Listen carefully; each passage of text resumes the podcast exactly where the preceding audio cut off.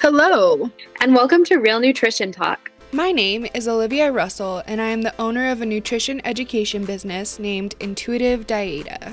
And my name is Regan Alexander. I have my master's in nutrition as well as my personal trainer certification through the National Academy of Sports Medicine. In this podcast, we are going to dive deep into health, wellness, and nutrition, debunking diet myths as we go. In our current age of information, it's nearly impossible to find useful nutrition advice, and it's really exhausting listening to all the contradictions that exist. That's why we're here. Follow along as each week we sit down to discuss a different topic in order to determine if it is diet trash or treasure. We're so glad you're here.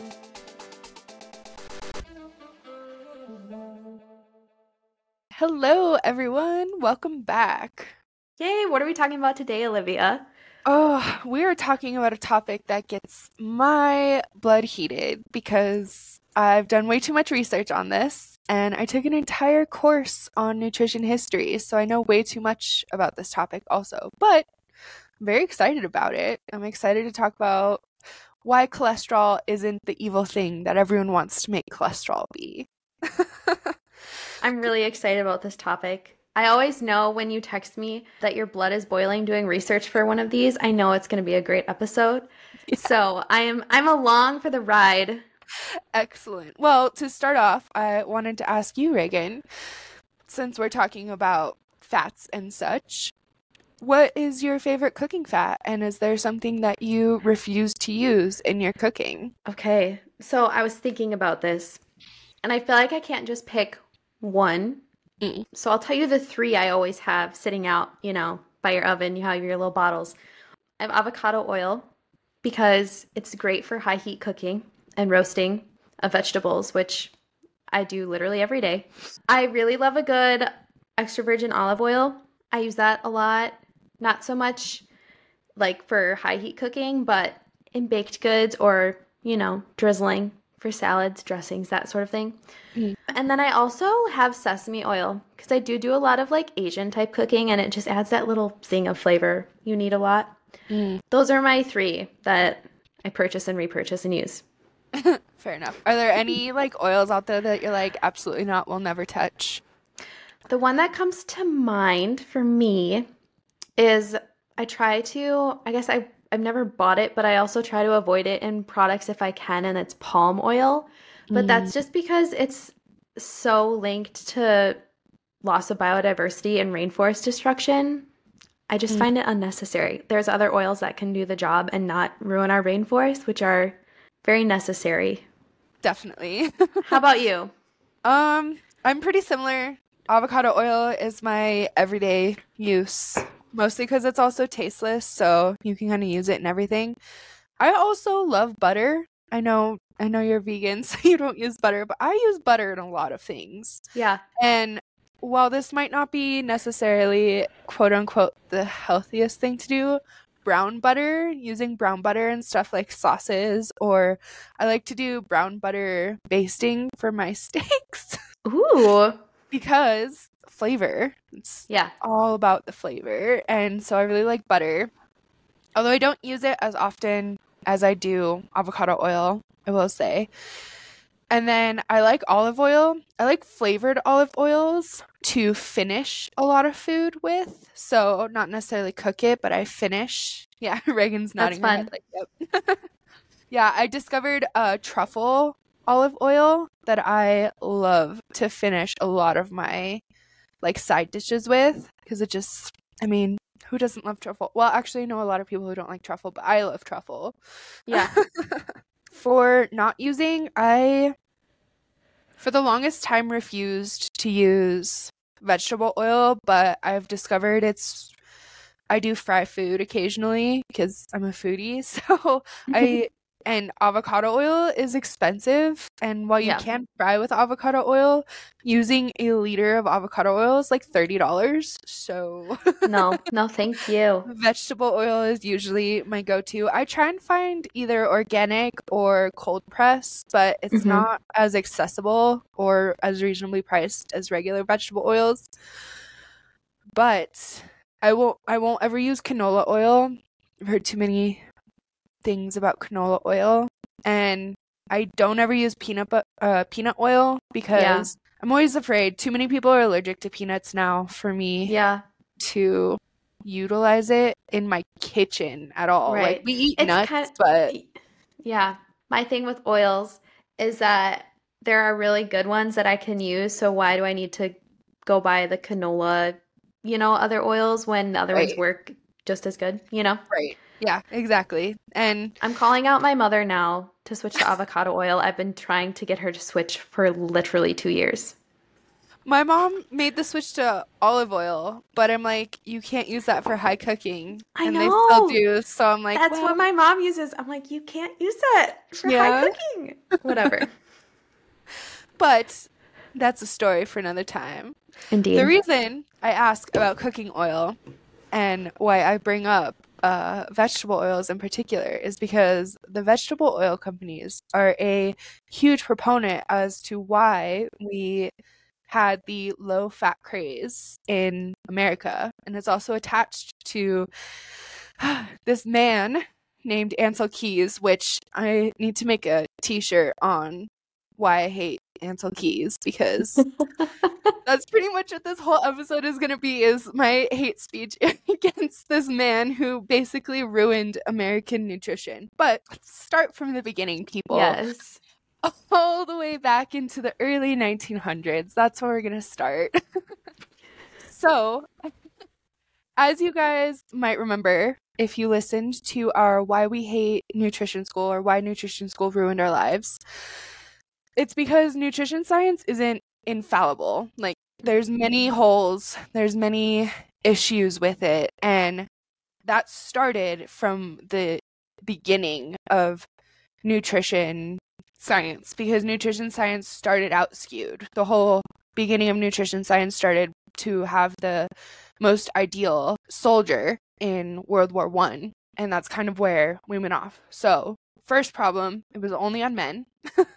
the research only was on men, and it wasn't diversified. It was mostly on white men, especially the ones who were going into war. And third, a lot of the research was funded by a lot of these bigger corporations that had a stake in how that research came about. And so a lot of the research ended up being quite skewed.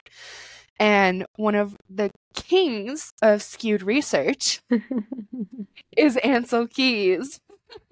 So we've mentioned him a couple of times. He's the one that did the Minnesota starvation study, which we keep saying we are absolutely going to do an episode on that because it's a fascinating topic, but not for today. Today, I'm going to talk to you about how Ancel Keys is the one who popularized cholesterol in food being the reason for heart disease, which we now know is false and not true.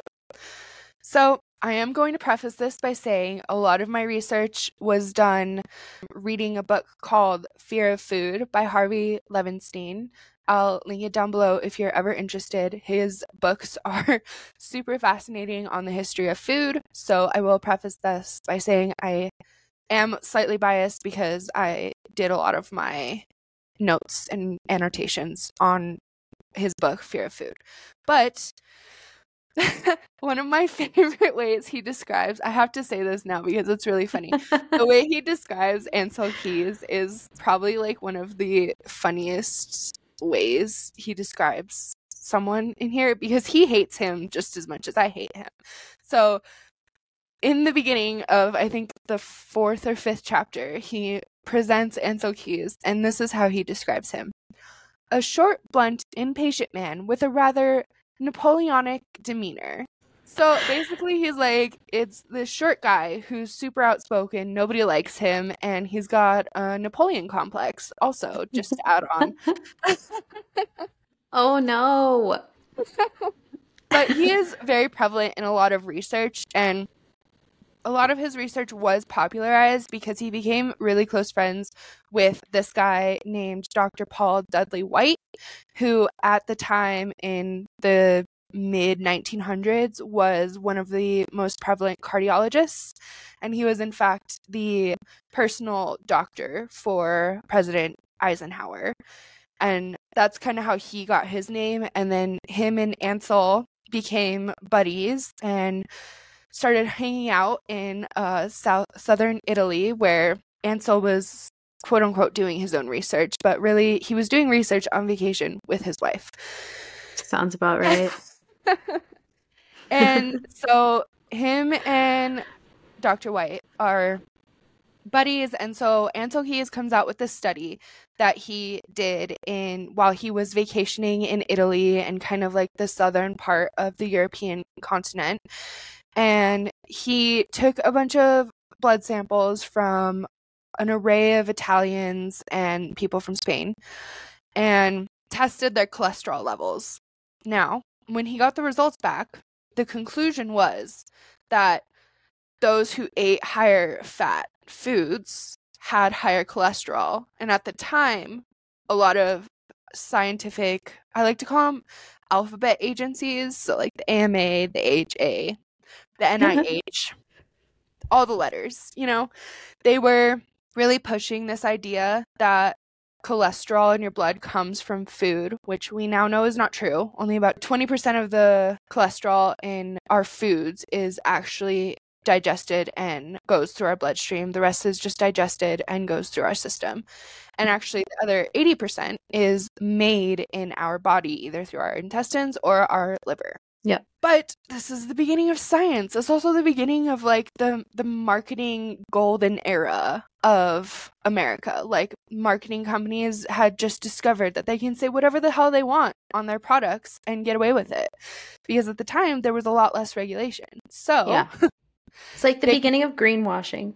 Exactly. Yeah. So they started, you know, promoting eat less fat, whatever. And then Ancel Keys comes out with this quote unquote research that basically proves that if you have a high fat diet, then you have high cholesterol. And if you have high cholesterol, then you have a higher chance of heart attack.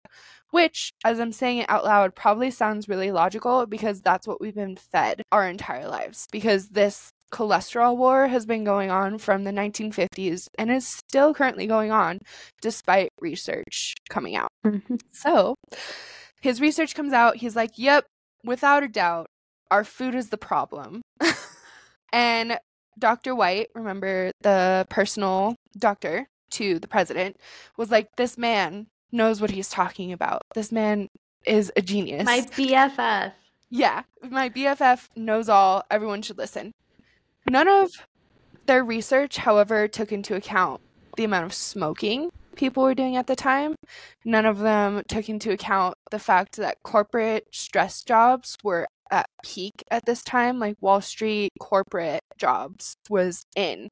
That's where everyone was at. But those are really high stress jobs compared to what people were previously doing, which was mostly farming and like small businesses. Mm-hmm. And they also didn't take into account that our sugar consumption skyrocketed at the time because a rich man's diet is high in sugar because sugar is expensive. And this is like the golden era of America. Everyone had access to sugar, beef, all these things that people didn't necessarily have access to before. Now, like all of America, of course, I'm saying this without including a lot of the minorities because we know that was already an issue. But in the golden era of the US, Mhm. the wealthy And man was everyone. Yeah. And it's like when processed food started to become more of a thing too. exactly. Chemicals were starting to be introduced into our food system because we were able to afford the science and we had the technology from war to start Mhm. testing all, all of these things. And so, but they ignored that. Ancel Keys was like, nope, it's only fat. It's the only issue. Everything else, not a problem. Ironically, he also was not a supporter of the idea that obesity was a problem either. In fact, he completely disregarded that as an issue. Obesity was not an issue in him. It was just the food that we were getting, the fat from food that people were eating, which I think is really interesting because this is also the era of dieting and where obesity became kind of like the they were starting to have a war on obesity where if you were a heavier person then you obviously weren't taking care of yourself and you obviously had an issue with eating too much even though again we know now is not the cause of obesity at all. So back we're, we're going back to ancel keys and his studies and dr white. Dr white started promoting all of ancel's stuff and the media at the time this was also like the peak of media being able to do whatever the hell they wanted. And so the media latched on to him because dr white saved eisenhower from his cardiac his original cardiac event and then started preaching the low fat diet like oh that's what we need to do low fat diet. Didn't tell the president to stop smoking and drinking. No he told them to please stop eating sausages. My gosh. and but the media like latched onto this and as we see these days the media has so much control over public opinion and public opinion eventually also directs research and also directs the biases of research which is exactly what we saw with this. A lot of the research that was coming out actually disproved that cholesterol from the diet was an issue. A lot of the research was coming out that smoking was an issue. A lot of the research was coming out that sugar intake was an issue. But that wasn't popularized. What was popularized was the low fat diet. So much so that people started going to doctors to discuss with them how they can lower fat in their diet. Now, oh, I'm going to try not to go on a whole thing about also how medicine was skewed at this time. This is when like the beginning of pharmaceutical companies and medicine being monopolized by quote unquote medical professionals rather than people going to see their local like apothecaries. Thank you. Yeah, yeah, yeah. Okay. That's what I was thinking. You're welcome. um, people started they started popularizing going to the doctors. And in order for the doctors to also continue to make money they saw them promoting this low fat diet idea. And they were like ooh food is not something we have a monopoly on right now. So in order to get people to continue to come to us for their quote unquote medical issues like chronic heart disease we start telling people yes the low fat diet is the way. But under medical observation. So people had to start going to the doctor in order to be on this low fat diet and getting low fat diet recommendations from the doctors. The doctors, of whom had no responsibility to pay attention to research. Like we have, it's a little bit better now. Like doctors are supposed to be paying attention to research, and even now we still see issues with this. But back then, they didn't have to really pay attention to research. It was basically whatever they thought was right was right. And since the media popularized this idea of the low fat diet, and because people were so excited and enamored with this idea that, oh, all I have to do is take something out of my diet in order to get this health result. And again, we see this all the time these days, even Mm-hmm. though we know this is not true. We know that your health is determined by a plethora of other things besides just your diet. Your diet is important. Of course, Regan and I are nutritionists. We're going to promote the fact that your diet is important.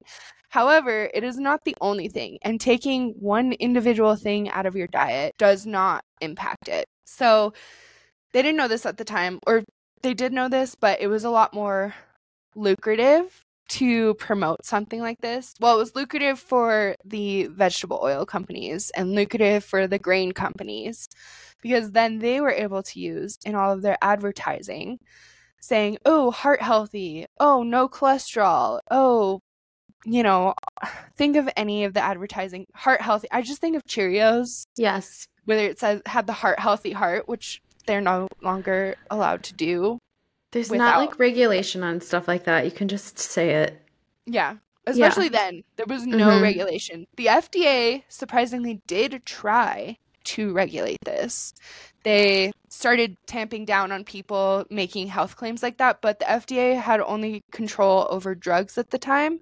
I mean, they still mostly only have control over drugs, but the the FTC was actually the ones that were supposed to be regulating things that were saying health claims on food products, and they weren't because they were also making a lot of money on these companies who basically helped fund them. So, like the grain companies, like the Yep. oil companies. But the this is where the dairy and beef and egg companies tried really hard to fight back because the low fat craze was basically like take red meat out of your diet. Don't eat more than 3 eggs a week. Don't drink dairy unless it's skim milk because all of the fat is going to give you a heart disease. I think it's funny that even to today, people are like, if they want to manage their cholesterol, immediately no eggs. Yeah. Eggs are always the ones that are targeted. which which was actually part of a huge campaign that utilized keys keys was a major player in that whole campaign against using eggs but he didn't start that way in fact his first recipe slash diet book that he put out which was called eat well and stay well had eggs like three eggs a day and plenty of meat all the time but he changed his tune with the popular media. So after 20 years of that book being out, he started being like, "Oh yeah, no more than 3 eggs a day. Oh yeah, don't eat red meat." He basically whatever was going to fund him, he was going to go for. And that's exactly how research in the fat craze kind of oh went. Oh gosh. So, Everyone missed my like 50 eye rolls that just happened over the course of 10 minutes, but they happened. I know. Regan's being like my hype man over here. I'm getting like so heated and I'm like, "Yeah, she's rolling her eyes. She knows what I'm saying." anyway, continuing on with this, sci- the scientific community actually didn't support Keys. That's why like media was so helpful for him because the science community was not helpful. In fact, they were like, "We don't actually have scientific proof for anything that you're claiming."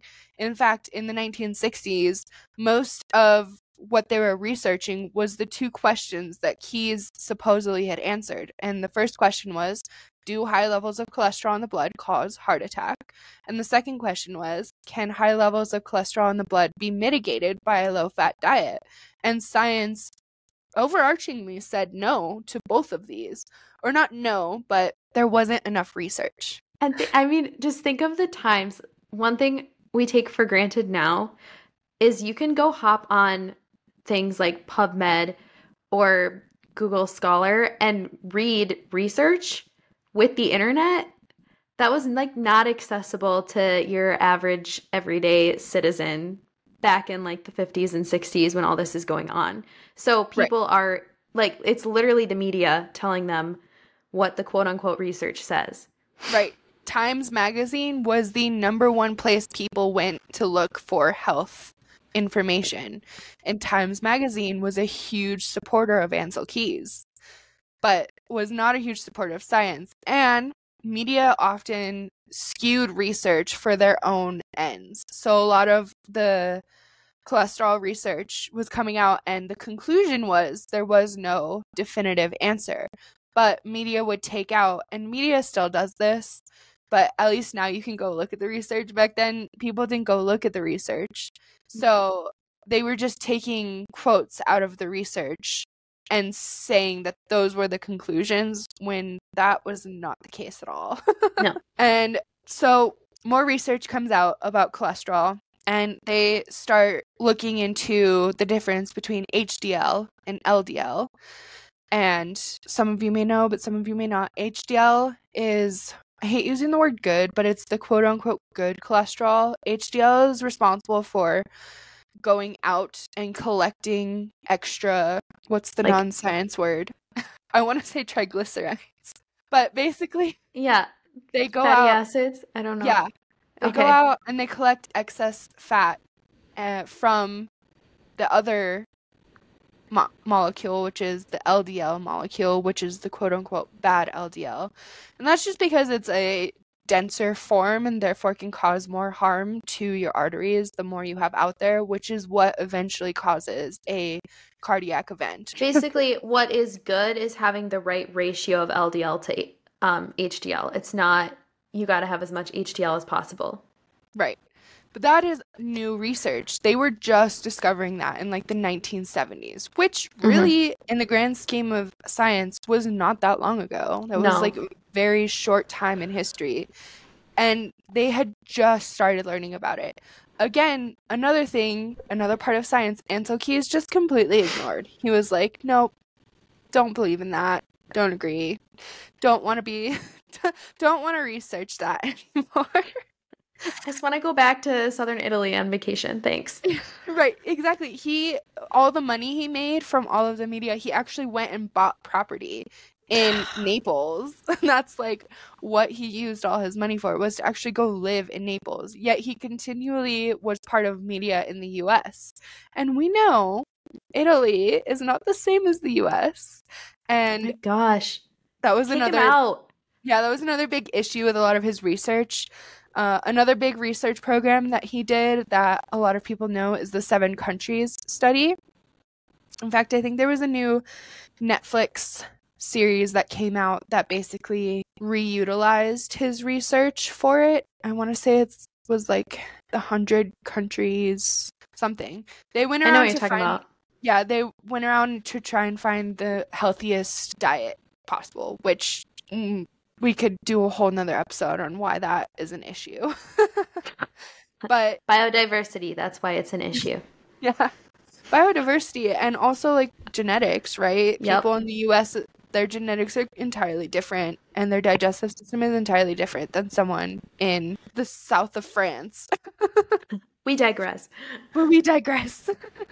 so, another big issue with research was this was the introduction of nonprofit health organizations like the American Heart Association, like the NIH, the National Institute of Health. Those were not government agencies. They eventually became funded by the government, but they didn't start that way. They became they started as nonprofit health advocacy groups or aka food fearmongers because that's basically what they were Yep. especially the american heart association is one that i have a very big issue with because they're not regulated by anyone but who those who fund them and so at this time the american heart association was having a grand old time supporting the low fat diet because it also gave them a lot of media attention because people are like, oh, yeah, these people are supporting health. They're promoting a healthy diet. They're, and to be fair, a lot of the people in these advocacy groups were trying to do the right thing. But Mhm.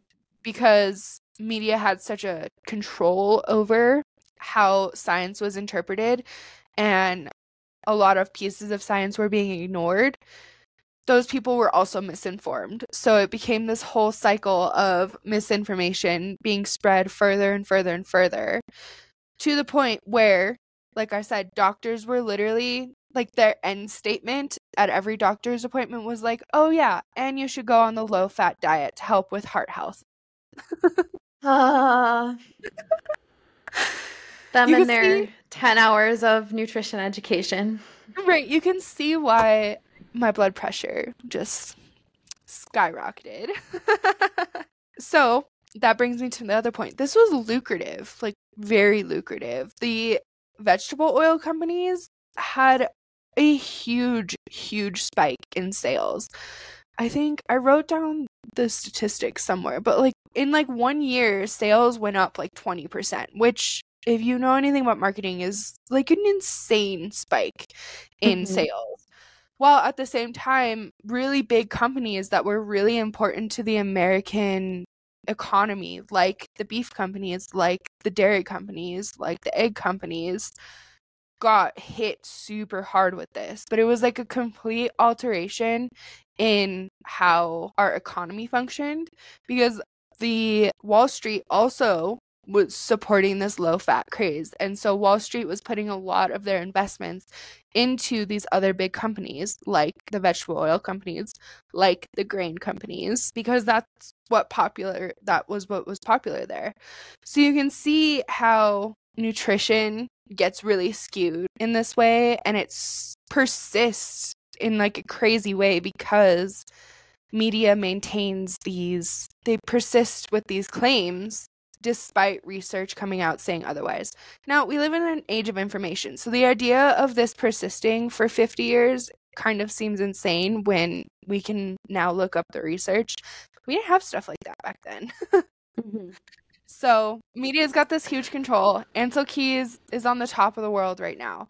But introduced this man named John Yudkin, who was also a nutrition researcher. And he is the one that actually brought up the point that carbohydrates, specifically sugar, is the cause of heart disease. And like I said, in the 1900s, sugar really became a big thing in the US because it became so accessible to everyone and it was so cheap because the US had such a monopoly on sugar production in on sugar plantations that it, everyone could have sugar they put sugar in everything. Sugar just became yeah. part of the American cuisine. It went in everything. So I know, like, obviously it's becoming more accessible, but mm. is also part of the reason since people are trying to remove fat, they need it for flavor. So this is this is why we're all, we're all going to culminate this with why okay. the U.S. is got screwed by Ancel Keys. But so yes, once people started decreasing fat out of their diet, they had to add sugar because exactly what you said. If you don't have fat, you don't have flavor. And in order to get more flavor, you need to add either salt or sugar. Mm-hmm. and so this was also a time people were sitting a lot more often. Like desk jobs became quite normalized by the 1970s. I think it's like 70% of US jobs was an office job of some sort. And so not only did the sugar consumption increase, but also we were sitting more. We weren't moving as often. And this guy, John Yudkin, did something that it ruined his career in the fact that it went against popular notions, but he basically wrote an entire article that was like a fuck you to Ancel Keys because Ancel Keys sucked at using research. And so Ancel Keys used the, the WHO, the World Health Organization database to basically make correlations. And I don't know if we've ever talked about this, but correlative studies do not equal causative studies. It's the first thing you learn in statistics in right. college correlation does not equal causation. Yes. But Keys was notorious for doing this. So he was using the WHO's database to basically prove that fat in the diet is what caused higher cholesterol, in which case caused a higher rate of heart disease. However, Yudkin did this great article where he was like, if Keys had used all of the data from WHO, not cherry picked the data from WHO, he would have in fact found that the consumption of sugar was a better indicator of heart disease than fat.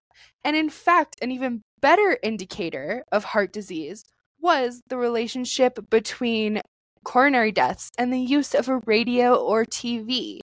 And he used this to be kind of facetious because he was basically trying to state cor- correlation does not equal causation. But he also like stumbled upon, you know, the causation of like people sitting more means that they tend to not be healthier. But mm-hmm. he was saying it facetiously in this article. Yeah. It's really funny if you ever want to look it up. He it, it's written in old timey language, so like you kind of have to deal with the dry humor of it. But it's really funny because he's basically like Ancel Keys is the fucking idiot. Like he really is. And okay, also you should link this book. It's called I don't know who wrote it. Fat, Sugar, and Salt. Oh um, yes, they talk. They talk about shutting down John Yudkin. Like, how can we shut him down? It's this it's a book that kind of talks about the evolution of all these major food companies mm-hmm. and how they pursue science that not only looks at how different formulations of salt, sugar, and fat affect our brain and how we taste the food, but mm. also how they manipulated the diet culture depending on the time to their formulas of their foods to fit yep. so-called health claims. Exactly. So Yudkin puts out this this article, right, and is like an advocate that sugar is actually the thing we should be paying attention to. Sugar is what causes insulin resistance, and insulin resistance is eventually what causes cardiac events because of the damage it does to our cardiac system. However, the sugar companies who were rolling in the dough, making bank after bank after bank because people started adding sugar to their food since they were taking fat out. They were like rolling in the dough. The sugar companies did not appreciate Yudkin's argument that sugar was an issue and eventually basically convinced the university that he was working for to defund him and they basically were like you can either get fired or you can quietly retire from research and we'll we'll leave you with you know a stipend or whatever which they didn't. They basically like left him to the wind. However the egg companies who were like struggle bussing because everyone was like no more eggs. Can't eat eggs anymore we're like oh no. We need this dude. We'll take we you. need this man to come. And so they actually hired him to do a tour around the us to talk about the dangers of the overconsumption of sugar and basically, it became this whole scientific war of both sides being like, there's not enough evidence, but we have enough evidence, even though neither side truly had enough evidence to prove either. Like, at the time, we now know that John Yudkin's idea was, in fact, more correct than the than the cholesterol war. However, they didn't have the scientific proof for either one of them at the time. And so it was really easy for them to throw out that phrase of not enough evidence. but it did it did show people an alternative perspective and for like a really short glorious moment John Yudkin had his moment and then he kind of just disappeared because like I said these giant companies these giant sugar companies were like absolutely not and if you guys don't know these giant sugar companies were basically donating money or fundraising money for government studies that proved that fat was the issue and not sugar. so John Yudkin basically got kind of like shoved to the side, and Ancel Keys continued to just be like the man of the hour. And his research was utilized again and again and again by not only media, but also those three letter alphabet agencies that I talked about. The AHA, especially, was just like in love with him. And eventually that all trickled down into government policy. And actually, in the 1970s, they actually ended up making the, what is it called? The nutrition guidelines, the government nutrition guidelines. like the RDA type things. Yeah. They actually promoted the low fat diet in legislation because it was so popularized and they were they were fear mongering this coronary plague as they called it. and so it all kind of trickled into government things and that's why it solidified itself for so long in our society is because not only did media push it not only was it popular in the public eye but also the government finally like added it in to legislation to the point where they were also recommending a low fat diet to everyone. I genuinely hope that listeners are as annoyed, aggressively annoyed about this as we are. Because I'm about ready to throw punches. anyway. so that brings me to how cholesterol actually works because I would actually like to share with people how cholesterol works so we can even though in our current day and age everyone's really going after carbohydrates and we're starting to like reintroduce fats but there's still this whole concept that cholesterol equals bad Uh, that most people still think is true when it's actually not. So, the way cholesterol works first of all, dietary cholesterol comes from animal products, but it also comes from oils. But animal fats in particular tend to have more saturated fats. And that's another big thing people are like, can't have saturated fats in my diet. But saturated fats do have a place in your diet and actually can help promote the production of those quote unquote good cholesterols, HDL. So, the way cholesterol works, you actually produce 80% of your cholesterol from carbohydrates and protein, not fat. And our body utilizes those to do everything. Cholesterol is really important because it oh, it's hard to like not get too scientific with it, but cholesterol basically is a bunch of these molecules that go around your body and do everything from create hormones to maintain cell structure to some of it turns into energy. We use cholesterol to shunt fat throughout our whole body, and we need that. Now, Mhm. the cholesterol that we get from our diet does not directly go into our bloodstream. It's not like eat fat and then fat diffuses into our blood system. Our body has to break it down and it turns it into triglycerides, which eventually are turned into fatty acids, which are utilized for all the things that I just said. But those triglycerides, we don't have a lot of free triglycerides just roaming around in our body. Like, I feel like I hear that a lot, like fat's just like floating around. But in order for fat to be shunted throughout the body, it needs to be attached to a protein. And those proteins are the HDLs and the LDLs. And those are what go around. Now, HDL, like I, I said before, saturated fat is actually really important in the production of HDLs.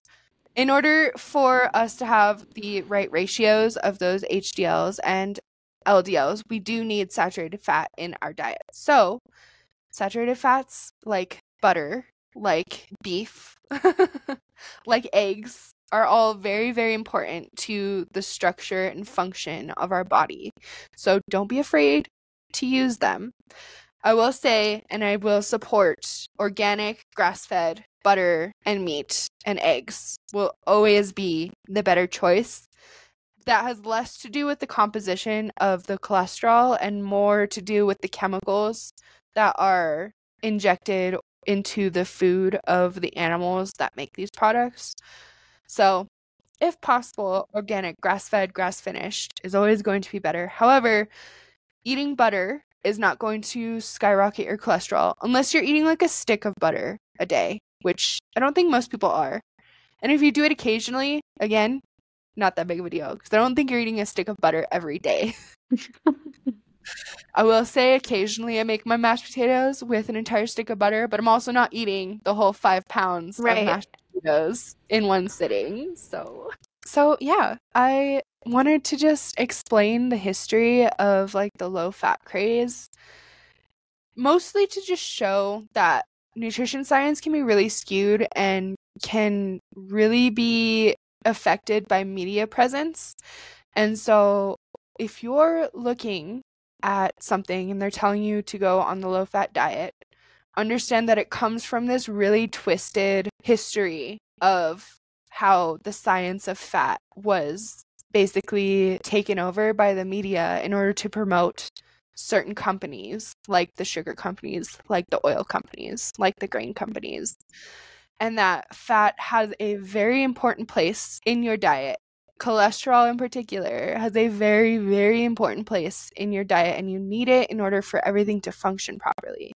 So over consuming it just like anything everything in moderation right? Mhm. if you're over consuming fat then yes you are going to get issues but it's not because fat digests to fat. It's because fat will dysregulate a lot of other things that eventually turn into issues but same could be said for carbohydrates. If you Yep. overconsume carbohydrates, same issue. You get insulin resistance and then you get issues. So, Mhm. my whole spiel, really, my whole 45 minute discussion on the history of fat is really just to like show people to be wary about anything that is going too extreme. And even if they say quote unquote science approved, like science has proven, that might not necessarily be the case. It could just be they're either skewing what the science has said or they are using science that was funded biasly funded specifically for that result Mhm. and to be wary what we do know is you do need fat in your diet all the fats, not just one or the other. You need saturated fat, you need unsaturated fat, you need polyunsaturated fat, you need monounsaturated fat. All of them because they all have a place in your system. And some people do better with more, some people do better with less, which is why I will not put a percentage on anything. I will say 50% of your diet probably shouldn't be fat, just yeah. like 80% of your diet shouldn't be carbohydrates. But it's okay to eat butter. Really, that's what this whole thing was about. Please don't. It's okay to eat butter. butter. Yeah, please eat butter. Oh like... my gosh. our um, unofficial catchphrase of our podcast is fat equals flavor. Yes. so, yeah. T-shirts coming soon because I'm absolutely making a t-shirt yes. that says that. and it's really fascinating all this this whole episode in general because we're entering into an era especially of nutrition research of people realizing things like this and how it was very either monetarily driven, media driven, not actually health driven research. So, if you find yourself doing research on nutrition, it's always important to check if the study was funded by different, like who funded the study, looking at the group studied, and then also looking at how they analyze the data. And if and if you don't understand what we say when they say skew the results, you can always like quickly Google and YouTube like how changing the statistics of different results can drastically skew the results presented. Um, mm-hmm. But yeah. Yeah, even how the hypothesis is or the thesis statement is presented can wildly skew the yep. results. So it's not simple, which I know everyone hates because yeah. everyone wants it to be black and white, but it's not. But that's not why we did this podcast. exactly. we did this to show you like the real stuff. This is the genuine history of fat in the past 150 years. Mm-hmm. And it wasn't honest. and it was very biased and very skewed. But now we do have research that is actual actually showing real results because we have standards to which science is now held up to. But again, media is not held up to the same standards. Influencers are not held up to the same standards. So always be wary of who's saying what and even if they're saying that they have scientific evidence behind it. Mm, super quick side tangent. Healthline, I did an entire research project on Healthline in our master's program because they are notorious for they they say peer reviewed like you, they'll they'll make a claim and then next to it they'll have a little blue highlighted letter for the research and then if you just hover over it, it'll say peer reviewed PubMed. However, if you actually click on all of them, because I did this multiple times, half the time that research does not say anything about what they're claiming. And a lot of the times, the studies will actually say the opposite of what they're claiming. So even places like Healthline can be dangerous if you're basing everything on. They have good information yeah. sometimes. I'm not going to discount that. Sometimes they they're do. A good, it's like they're a good starting spot to find research. Right, exactly. Which I did do in our master's program. I would like oh, look yeah. up the Healthline thing and then I would look at all their research and then I would do all my research based off that research. yes, cuz then you're in an article and then it links other articles and then it links more articles. It's like a rabbit hole. It is. It truly is. But guys, don't be afraid of fat she's good for you. Cholesterol Thanks, is not the end of the world. It's not going to no. kill you. Cholesterol does not equal heart disease at the end of the day. They don't equal the same. There's so many other things that can cause heart disease in our society, especially. So, mm-hmm. well, thank you, well, Olivia. Yeah. Thanks for listening to me rant and ramble. yes. If okay, if you guys like this sort of thing, in a couple weeks we're going to record a podcast that's just a generic Q&A podcast. So it can be honestly anything you have questions on. So it could be, "Hey, I heard this on insert social media. Is it true?" Any sort of nutrition question. Honestly, any sort of question you want to know about us or anything you want to know our thoughts on. we're going to do a fun sort of Q&A episode. So, anything you think of, feel free to submit on Instagram or reach out to one of us if you know us. We would love to answer. Yeah. And you can always ask questions. Uh, if you're listening on Spotify, there's a whole question section. Please feel free. We look at all of them and we try to answer them when we can. So, Mm-hmm. well, thank you guys so much for listening. I hope this was as interesting for you guys to hear as it was for me to talk about and rant about. I love a good Olivia rant. Thank you so much. Of course. All right, guys, have a wonderful rest of your day. We'll see you guys next time. Bye. Thank you so much for listening. We hope you enjoyed this episode of Real Nutrition Talk with Regan and I. If you love this episode, we'd really appreciate it if you left us a review, tagged us in a story, or just left a comment or question on what you enjoyed and what you want more of. You can also follow us on Instagram with the links below in the show notes. Thank you again for tuning in, and we'll see you next time.